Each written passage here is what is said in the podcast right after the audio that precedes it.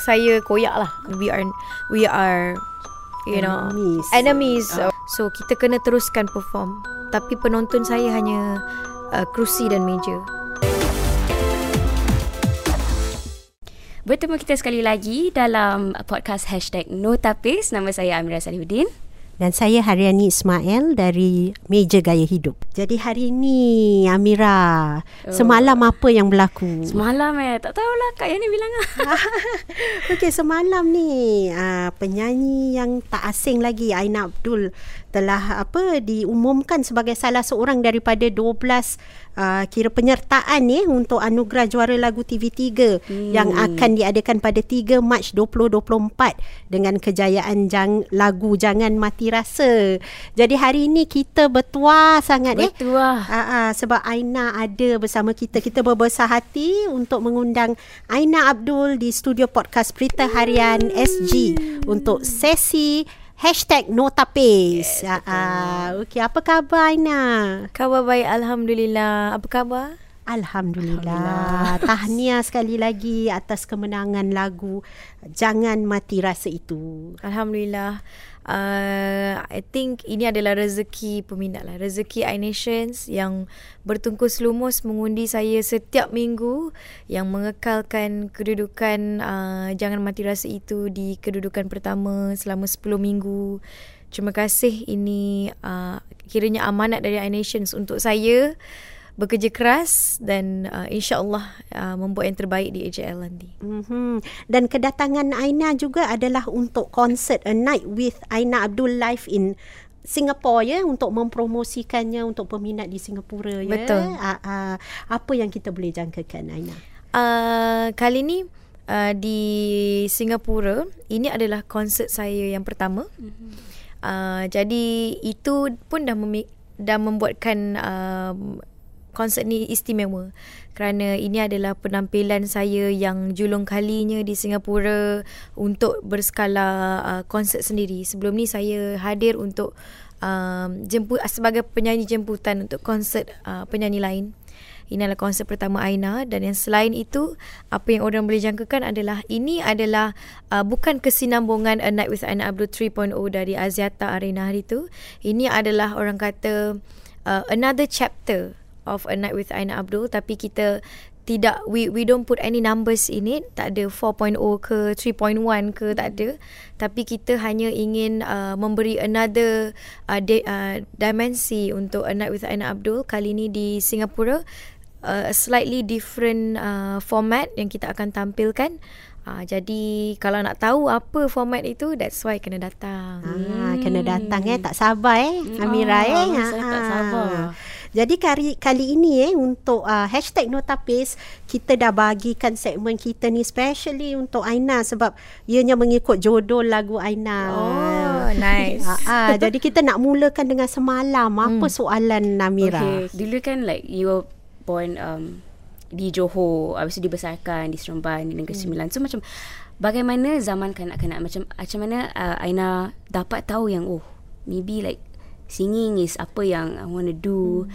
How do you know macam you can sing ke hmm. apa ke gitu. Actually permulaan saya tidaklah uh, permulaan yang orang kata okay she's going to grow up to be a singer hmm. and just like saya tak tidaklah tak jangka kita, lah. Kita tidak jangka benda tu kerana saya datang dari keluarga um, yang latar belakang mereka semua berdasarkan pendidikan. Ada yang hmm. guru, ada yang you know, office worker. Jadi oh. uh, government servant. Jadi kita tak adalah bidang muzik ataupun bidang seni. Hmm. Uh, tapi benda itu di bakat ini dicongkel oleh guru saya.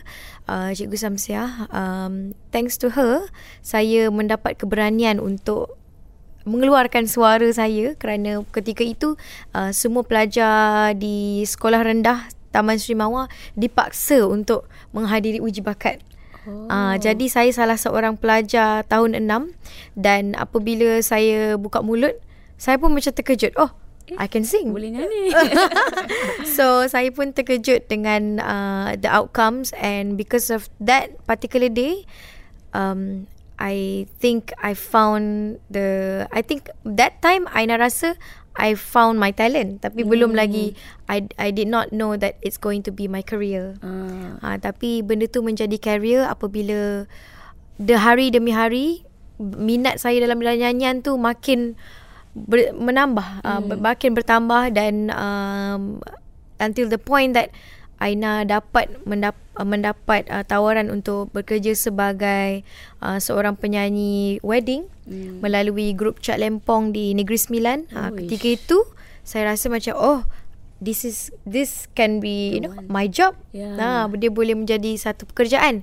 And when I get my first salary, waktu tu sikit je. Mm. Uh, every week saya akan mendapat RM50. So per day kalau saya ada show on that day, I will get 50 50 ringgit.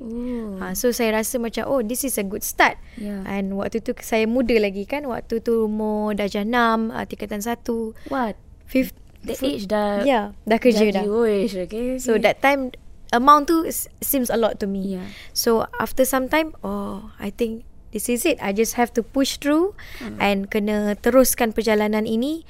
Then maybe I can see some results.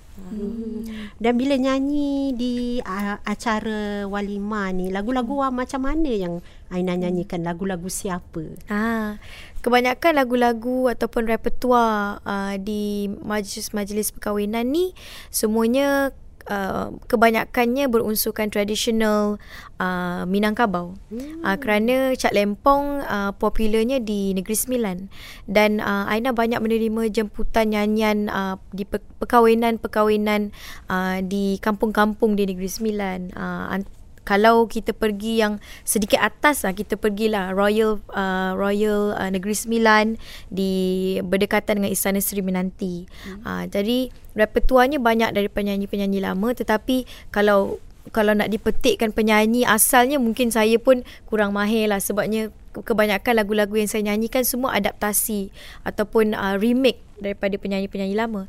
Tapi uh, antara judul yang saya persembahkan adalah uh, Ayam dan Lapeh, hmm. uh, Ubek Kandenai. Jadi semua ni adalah lagu-lagu Minang. Hmm, menarik ni. Hmm. Eh, uh, satu yang apa kata orang tu mengembalikan nostalgia pada lagu-lagu tradisi lah. Betul. Ya? Uh, So macam like, berapa lama like was uh, nyanyi di tempat perkahwinan? How long was that? Uh, saya rasa dalam lima tahun jugalah. Oh, uh, daripada saya tingkatan satu sampailah tingkatan nak masuk tingkatan lima. Tingkatan lima. So like Ah. selepas tu like macam Cause you tahu kan Yeah. like, okay, like Maybe this can be like After the first salary check Mm-mm. Maybe okay lah boleh nyanyi So macam ha, Bagaimana like Your Was your stages lah Afterwards The things becoming really uh, macam agak clear untuk saya um, apabila saya waktu saya dah nak masuk tingkatan lima tu Mm-mm. saya jadi orang kata macam minat saya ada untuk nyanyi tapi minat saya untuk menyanyi tu bukanlah dalam bidang lagu-lagu yang klasik. Uh, saya rasa macam saya rasa saya nak kembangkan lagi bakat saya ni and I feel like time tu saya rasa uh, banyak benda-benda dalam ilmu nyanyian yang saya kekang yang saya tak tak tak bagus. Mm-hmm. Uh, jadi ketika tu saya berhenti menjadi penyanyi uh, rumah orang kahwin. Mm-hmm. Uh, saya sambung uh, pelajaran saya ataupun orang kata teknik nyanyian saya saya belajar balik dengan uh, cikgu Syafi. Uh, ketika tu saya balik sekolah je mesti akan travel ke uh, melawati uh, melawati dekat Ampang. Mm. Uh, jadi dekat situlah saya akan hadiri kelas vokal. Di situ pula saya sambungkan pelajaran saya dalam bidang um, classical music training. Oh Uh, jadi saya tukar, saya switch saya punya repertoire from um, Minangkabau uh, lagu-lagu Minangkabau kepada lagu uh, lagu-lagu classical uh, training kerana saya nak belajar macam mana nak menyanyi daripada basic uh, ilmu basic nyanyian sebagai seorang penyanyi lah. Oh so macam Klasik tu macam like What kind of uh, Uh, So macam Artis apa yang Waktu tu belajar? macam kalau klasik uh, tu dia lebih kepada classical training. Maksudnya macam contohnya kita dengar opera. Oh, okay, Uh, okay. in in in the classical world kita panggil lagu lagu-lagu nyanyian ni sebagai um, kalau tak silap saya lah mungkin uh, yang menonton boleh betulkan saya uh, we called it aria.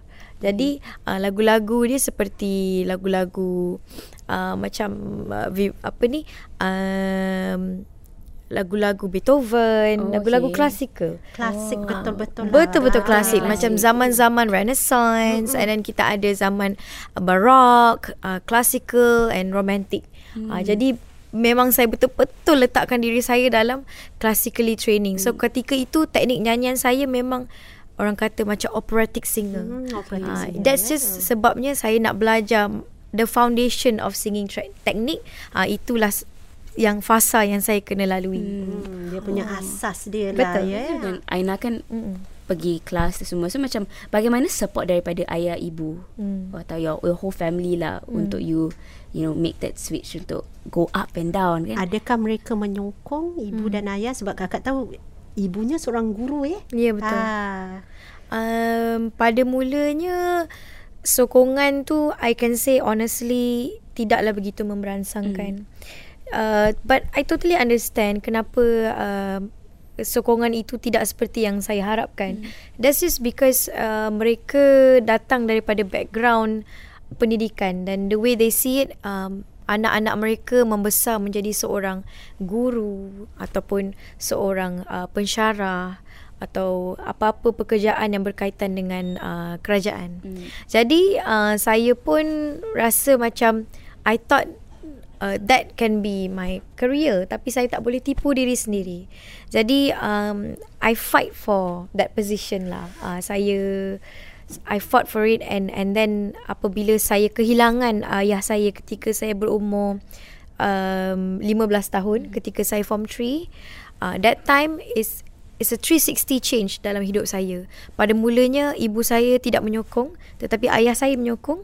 Tapi because uh, kerana kehilangan ayah itu, uh, kerana saya kehilangan abah, uh, kerana itulah mak saya support kari, uh, hmm. apa ni impian saya. Uh, jadi disebabkan kehilangan itu, there's also apa ni orang kata ada satu sinar dekat situ. Uh, which is my mom support. Yeah. Okay. Mhm. Dan Aina juga menyanyi eh di yang seperti yang ramai tahu di kelab malam pada waktu hmm. tu eh di restoran dan lounge.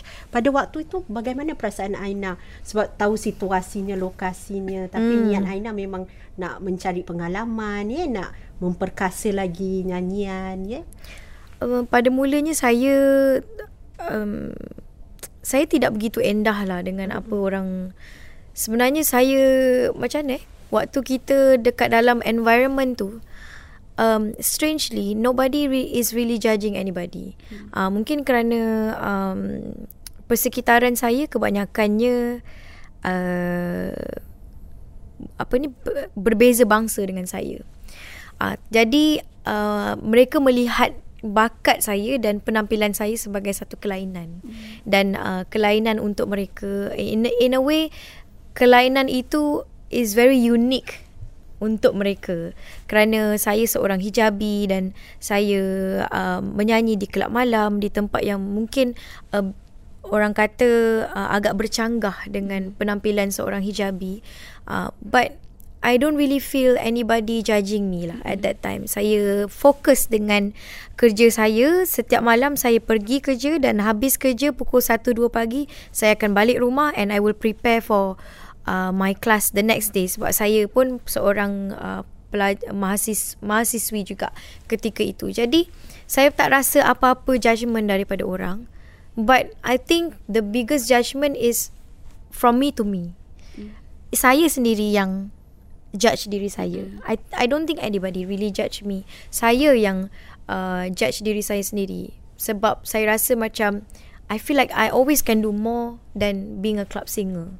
Mhm. Uh, so I would say saya adalah uh, pengkritik terbesar dalam hidup saya lah. Mm-hmm. Itu pengalaman yang sangat membuka mata ya. Betul. Ha, ha. Kita beralih kepada segmen selanjutnya ya. Mungkin Amira nak tanya Oh. bersandarkan tema jangan mati rasa itu. Ah, jangan mati rasa itu. Jadi rasa untuk kata orang nyala rasa untuk terus menyanyi, untuk terus menghiburkan peminat ya. Jadi soalan-soalannya berdasarkan tema tersebut lah. Ha, ha. Hmm, okay. So kan Aina pernah like bertanding di beberapa like peraduan um, finalis uh, Irama Malaysia Betul. bila tahun 2020 eh 2010. Betul. 2010 kan habis tu ada um, Bintang Adalah Berita Harian Terus Yes. 2011 So banyak like we have 1 2 3 4 4 Hmm. Mentor legend pun ada tu Ah, yang ah. ramai mula mengenali Aina Betul. kan. Ah. Ha. So okay Pengalaman bertanding uh, Dari satu peraduan ke peraduan um, How was it? apa yang diperlukan untuk berjaya? Pengalaman dari peraduan ke peraduan tu pengalaman yang saya tak tak pandai nak nak ungkapkan kerana everything happens very kita bila kita fokus kita tidak fikir berapa banyak kali pertandingan kita nak masuk. We are just thinking about macam mana nak famous, macam mana nak famous. Ah, ketika itulah Expose yourself juga. Yeah. kan Macam mana nak bagi orang minat Aina? Macam mana nak bagi orang kenal? Macam mana nak bagi orang notice? You know? So saya saya uh, rasa banyak pertandingan yang saya masuk bukan saja dalam list tu. I think I think more than More than that, ya? More than in that list tapi um, kerana saya cakap tadi saya fokus dan saya nak sangat berada dalam industri ini. But it took me so so so long lah hmm. untuk untuk betul-betul penetrate dalam uh, industri ini and saya rasa one word uh, one keyword I would say untuk penonton yang mungkin uh, inginkan tips ataupun you know saya tak berani nak cakap tips lah because saya pun masih struggle but I would say um, consistency is very important. Uh, consistent. Kerana itu saja yang saya pegang dari dulu. Saya tak tahu bila saya akan dikenali tapi the one thing that I never stop doing is being consistent Being lah. consistent eh sentiasa berkarya ya. Ya. Buat cover dan sebagainya Betul. kan. Ya Ah. tu ya actually saya um, got to know Aina Abdul from your YouTube your apa tu driver's license punya cover Oh, your recklessly so I was like wow boleh nyanyi this is so good eh thank so, you.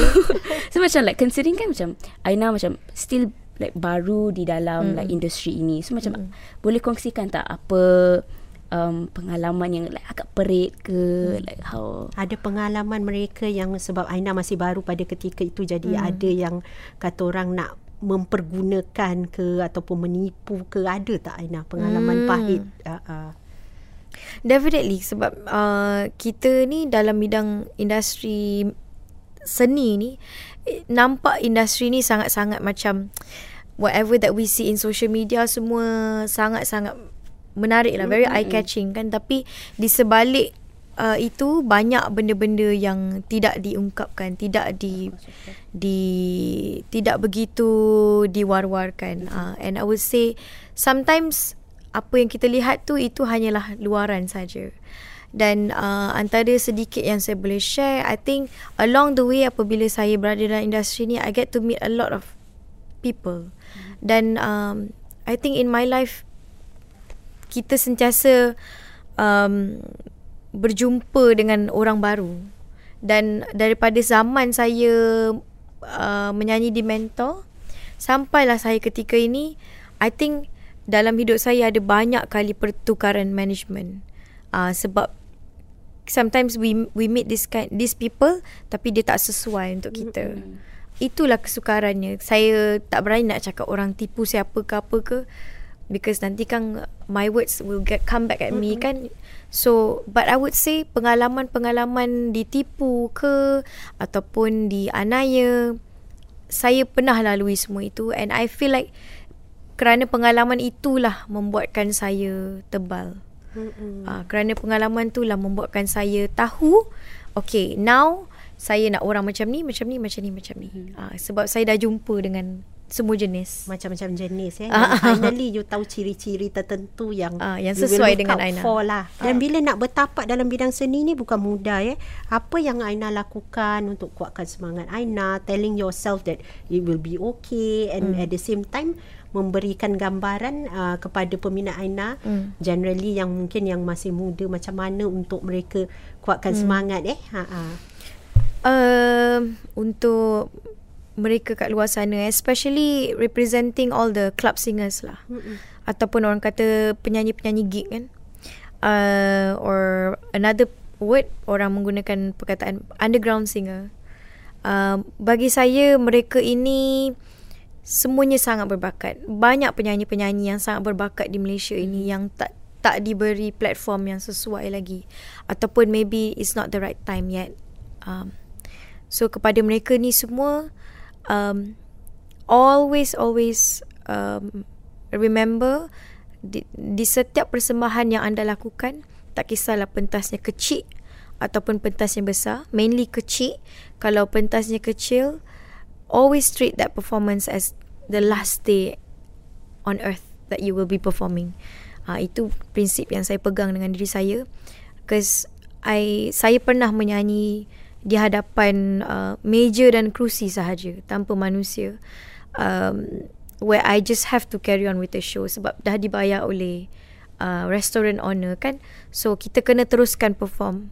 Tapi penonton saya hanya uh, kerusi dan meja um, jika anda berhadapan dengan situasi itu you had you just have to carry on and perform. Kerana we we never know who would suddenly walk in and watch you perform and benda tu berlaku dalam hidup saya mm-hmm. kerana saya ingat lagi ketika saya waktu mula-mula saya nyanyi club kan um, I think not bukan mula lah dalam setahun kedua macam tu saya perform I thought that nobody is watching me rupa-rupanya um, ada satu hamba Allah ni tengah melihat saya perform and that person was ultimate Oh, Ah, I- saya tak sedar Tak pun. sedar dia ada kat saya tak situ, sedar ya. pun yang ultimate sedang menonton saya dan lepas saya habis, habis saya punya first set some uh, apa ni owner restoran cakap that that is ultimate. So then saya pergi dekat beliau and I just greet lah. And then dia cakap oh I just nak datang your show because I heard you're you're you're good.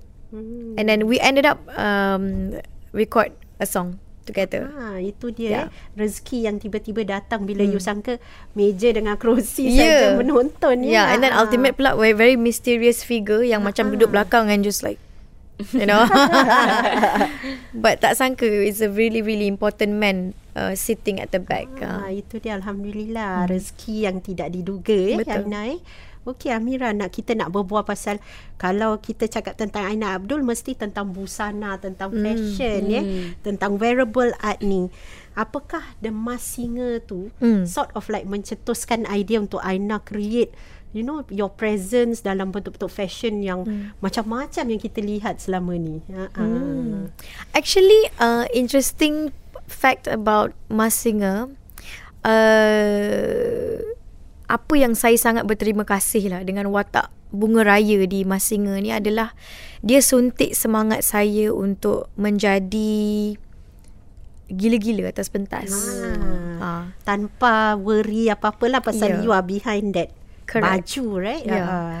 Tetapi uh, itulah uh, itu adalah satu benda yang saya sangat berterima kasih lah pada watak bunga raya ni sebab uh, saya saya selalu rasa macam I always have more personalities show, to right? to Yeah. to deliver on stage Yeah. and tak semestinya persembahan yang orang kata okay power ballad singer Mm-hmm. tak semestinya itu sometimes I feel like I can be an entertainer tapi saya banyak banyak uh, apa ni macam kekurangan yang saya rasa and then also benda-benda yang saya rasa macam uh, my uh, orang kata apa hmm, insecurities. Insecurity, ah ya, insecurities yang saya rasa. So melalui bunga raya I get to you know hide Mhm. uh, perasaan itu and be, hide behind the mask. Dan uh, soal busana more or less ada sedikit percentage um, kerana watak itu saya menjadi lebih gila-gila dengan fashion saya. But also mainly bunga raya ni dia spark saya punya karakter lah. Hmm. uh, saya punya karakter di atas pentas itu uh, apabila saya nak perform sekarang ni I always think about bunga raya oh bunga raya boleh lagi gila daripada ni so I have to meet to her standard. Yeah. Ha. I see her as a character tau. Karakter eh Ya. tersendiri. Macam persona sen- another persona of Betul. you jugalah. Yeah. So which outfit yang your favourite So far. uh, uh, so far? Oh, that's hard. Ya, yeah, kan macam BBNU kan like uh, every minggu kan your outfit wah boleh cover orang kat belakang. Oh, ya, ya. Big stage eh, Yeah, big- maksudnya. big Ah, stage. ah. Uh, kalau di big stage, my favourite outfit is mana? eh? Oh, susah. I think uh, the yellow flower. Yellow flower. Yeah, Kenapa? there's Kita one boleh add di sini yellow flower picture. Okay. the yellow flower outfit is really really sweet. At the same time, dia juga orang kata dia bring out the feminine side of Aina Abdul. Mm. Tapi dengan a very thick eyeliner tu, it gives a really bold Aina Abdul also. Ah. So selalunya sebelum like um, persembahan like for outfit, you pun have a say like you Hmm. you akan bilang the designer I want this, I want this ke atau you got a designer to just do it for you. Uh, normally dia punya thought process dia always between me and the stylist. Mm. Uh, in, and in this case saya banyak bekerja bersama stylist saya iaitu Abu Shaif. You know fashion ni semua is something yang you suka cause it's like a per, it's it's kind of like your personality kan you cakap. Tapi macam ada banyak di social media dengan you know kata-kata orang lain that Kecaman ya. kecaman. Ha. Personally saya suka. I love it. Thank Tak ada you. masalah eh. Tapi macam um, Does that affect you Macam Like what do you do Kalau orang kecam-kecam Hmm, pada mulanya saya saya koyak lah. of course lah, of course lah. Sebabnya sometimes their words is too much lah kan. Kadang-kadang sampai uh, menyentuh kepribadian saya seorang sebagai seorang wanita and and bila apabila mereka menggunakan bahasa-bahasa yang kurang manis and then when we check their account and they are sup- they look like they're supposed to Be say a, a thing. better nice Yes. a, a better and and nicer words tapi it's like you know everyone has their own of way of speaking I Uh-uh, guess betul. so uh, apabila benda tu bercanggah sedikit saya rasa macam dulu saya koyak saya akan macam I didn't I never reply Ah uh, itu pasal saya. Saya tak akan reply, saya tak akan react. Ah uh, because saya tak nak bagi mereka masa dan mereka peluang or we we we say kita tak nak bagi airtime dekat diorang mm. and oh this is how I feel about your comment. And then they would feel like oh dia nampak. Yeah, yeah. okay, Yeah, I'm enter- uh, Enter- saya macam react to it Betul, kan. betul. Uh, so that's one thing about me yang mak saya ajar. Never say anything. Mm. Never reply back. Yeah. Never comment or mak, bahasa mak-mak jangan melatah. Jangan letak okay. Ha, jangan dia. melatah. So benda tu saya memang pegang dengan diri saya tapi nak nak dapatkan kesabaran tu ya Allah Allah je tahu. Hmm. Kadang-kadang memang kita, tangan kita ni laju tau. Kita Yeah. nampak tu macam kita okay reply. Tapi sekarang pun Tapi the no. people on social media pun macam tak ada tapis eh. Ah ya. Ah, so macam say, don't Tapis lah. Ah, no, no tapis. No tapis ya. ha. Ada ada apa kes-kes macam wardrobe malfunction tak masa Hmm. masa persembahan tu Aina. Ha. Oh, ada. Ha, apa antaranya? Uh, p- antara yang yang saya masih ingat adalah uh, ketika saya menyanyi bukan menyanyi time tu saya di big stage saya di big stage dan uh, di minggu akhir big stage final lagi 15 minit kita nak on air uh, zip saya, saya cabut Nah, itu benda tu orang tak nampak lah sebab saya hype benda tu. sebab kita duduk je kan. Nah, tapi uh, baju saya terkoyak lah sebabnya uh, terlalu ketat tu saya. terlalu ketat. I think I put on weight that week. so, benda tu ter, ter, terkoyak. And then my apa ni um, saya punya tukang jahit dan semua orang yang tahu ilmu menjahit time tu semua berjahit dekat badan saya. I mean they don't exactly uh, stitch to my body lah. I mean dia orang cantumkan balik. Cantumkan Ah, balik. So that's the my wardrobe wardrobe Betul-betul in the lah. nick of time lah. Betul, eh? betul. Okay. Sekarang kita ke segmen selanjutnya. Terus, Terus hidup. Oh. Okey. Terus hidup eh. Aina mungkin nak tanyalah tentang konsert akan datang ni. Kita kembali pada konsert di Singapura di Theatre Media Corp eh. Pada awalnya adakah keprihatinan untuk Aina yalah macam first time nak buat konsert apa hmm. antara keprihatinan you? Hmm. Kita terfikirlah ada tak orang nak beli tiket. Mm. Itu that's always my worry sebab yalah macam saya cakap tadi, saya pernah ada pengalaman menyanyi di hadapan kerusi dan meja tu. Kadang-kadang benda tu menghantui saya. And sewaktu saya mula-mula nak buat 1.0 dulu, saya ada banyak kerisauan. And kerisauan tu mainly about my self esteem lah and and and people ketika itu agak very harsh lah their comments. Mereka mengatakan oh you ada satu dua single je. Macam mana nak buat showcase? Mm-hmm. macam mana nak buat concert? So that time saya mengambil langkah macam I have to ignore these comments lah. Sebabnya saya memang nak menjadi seorang penyanyi dan penghibur yang ada show dia sendiri yang terkenal dengan show dia sendiri. Sebab saya tak tahu sampai bila saya da- boleh dapat show saya kena ada saya kena ada show saya sendiri Ah, The concert ini untuk your your first album kan? Like Betul. what what kind of songs will you be like macam para Oh. penonton can expect lah. Mm-mm. Untuk live in Singapore ni um, dia tidaklah we are not uh, Aina tidak akan dive into the album in detail mm-hmm. kerana we will have 2024 untuk itu mm-hmm. uh, we will have uh, our first album tour nanti Oh. yang akan we I will dedicate that tour just for, the For- album. oh, okay, Ah, yeah. okay. Tapi untuk A Night with Aina Abdul live in Singapore ni kita ambil uh, another dimension uh, konsep A Night with Aina Abdul yang kita boleh ketengahkan yang kita mungkin di KL dulu di Malaysia mungkin uh, kita ada buat segmen ini contohnya in, the intimate punya session tapi mungkin not in detail mm-hmm. but in Singapore there will be more storytelling Ah, in detail each song setiap lagu tu apa kisahnya kenapa mm. Aina nak nyanyi why did I wrote the song mm. uh, so why did I write the song jadi lagu-lagu yang saya pilih di Singapore juga lagu-lagu yang sangat rapat dengan hati saya mm. uh, lagu-lagu yang orang kata uh, from from the bedroom to the to the to the, to the big To the stage, stage. ah macam tu Hmm, okay. Awak nak tanya pasal Ernie eh? Ah, ah. so recently kan um, uh, di share yang uh, Ernie akan jadi Yes. one of the um, singers. So uh, what kind of uh, you guys akan duet ke atau like will she sing her own song?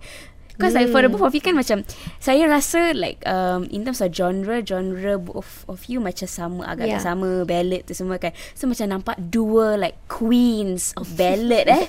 Nani saya macam I am so excited. uh, I'm I'm very excited myself sebab uh, apabila we finally pick the guest artist mm-hmm. tu it was a it was a a list of singer lah uh-huh. yang yang dah dipropose okay.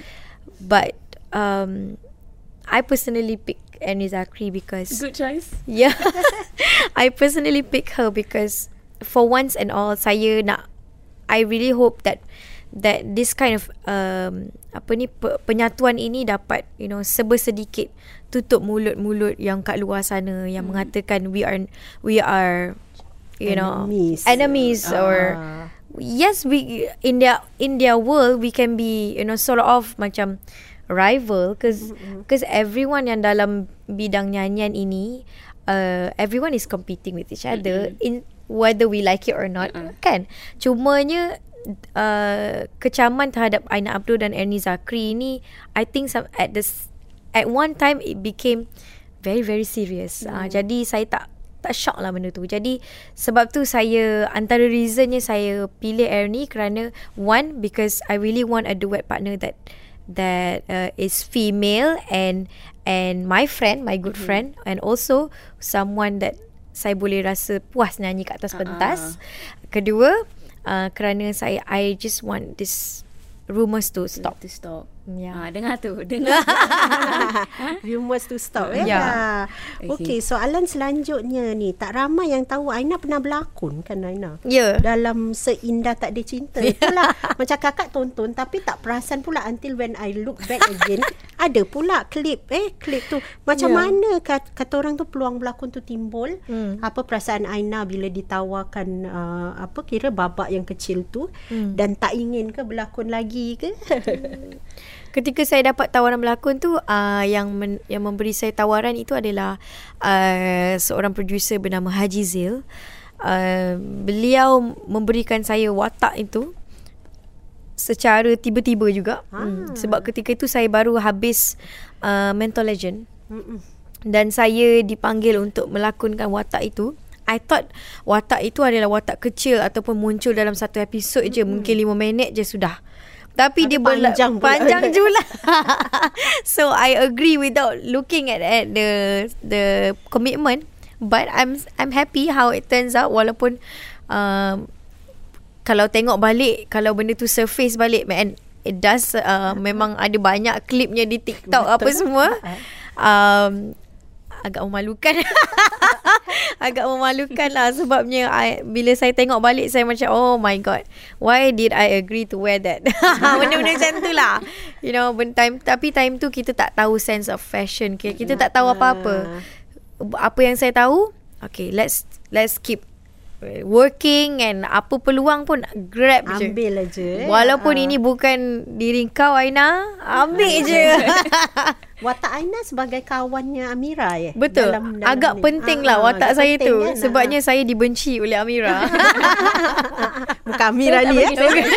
Okay, fast round. Okay. So, ni betul-betul fast rapid fire. Okay. So, macam whatever that comes to your mind, can just answer eh. Segmennya namanya sumpah. Jadi betul-betul sumpah Oh. jawab jujur. Okay, cepat-cepat then we are Okay. good. Okay, soalan pertama. Aina Abdul akan sepi jika...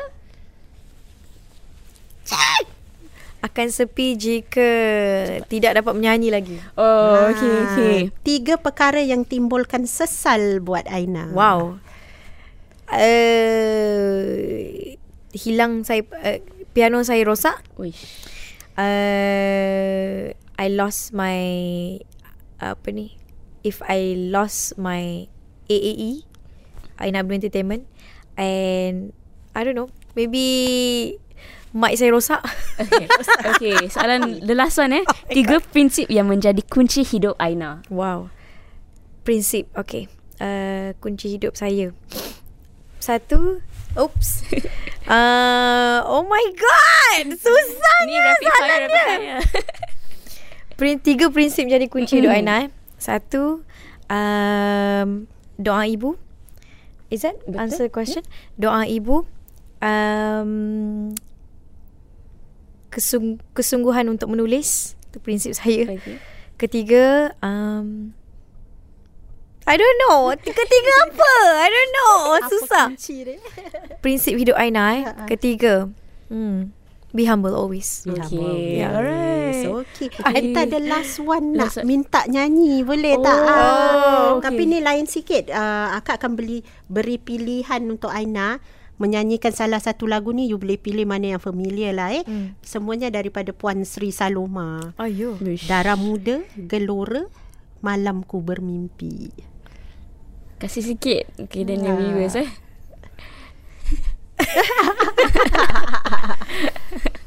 Takut salah lirik saya cuba eh. Malamku bermimpi Hai dengan satu bintang Gusbam eh. Ya, Okey. okey lah. Terima kasih Aina Thank kerana bersama so dengan hashtag much. Notapis. So much. Harap anda you. terhibur juga dengan bersama Yes. dengan kami. Yeah. Kami doakan yang terbaik buat Aina ya. Terima kasih banyak-banyak Okay, jumpa uh, jumpa sampai di sini sajalah podcast kita. Uh, jangan lupa untuk uh, listen di Kinian Spotify dan Kinian Social at hashtag Notapis. Jumpa lagi. Bye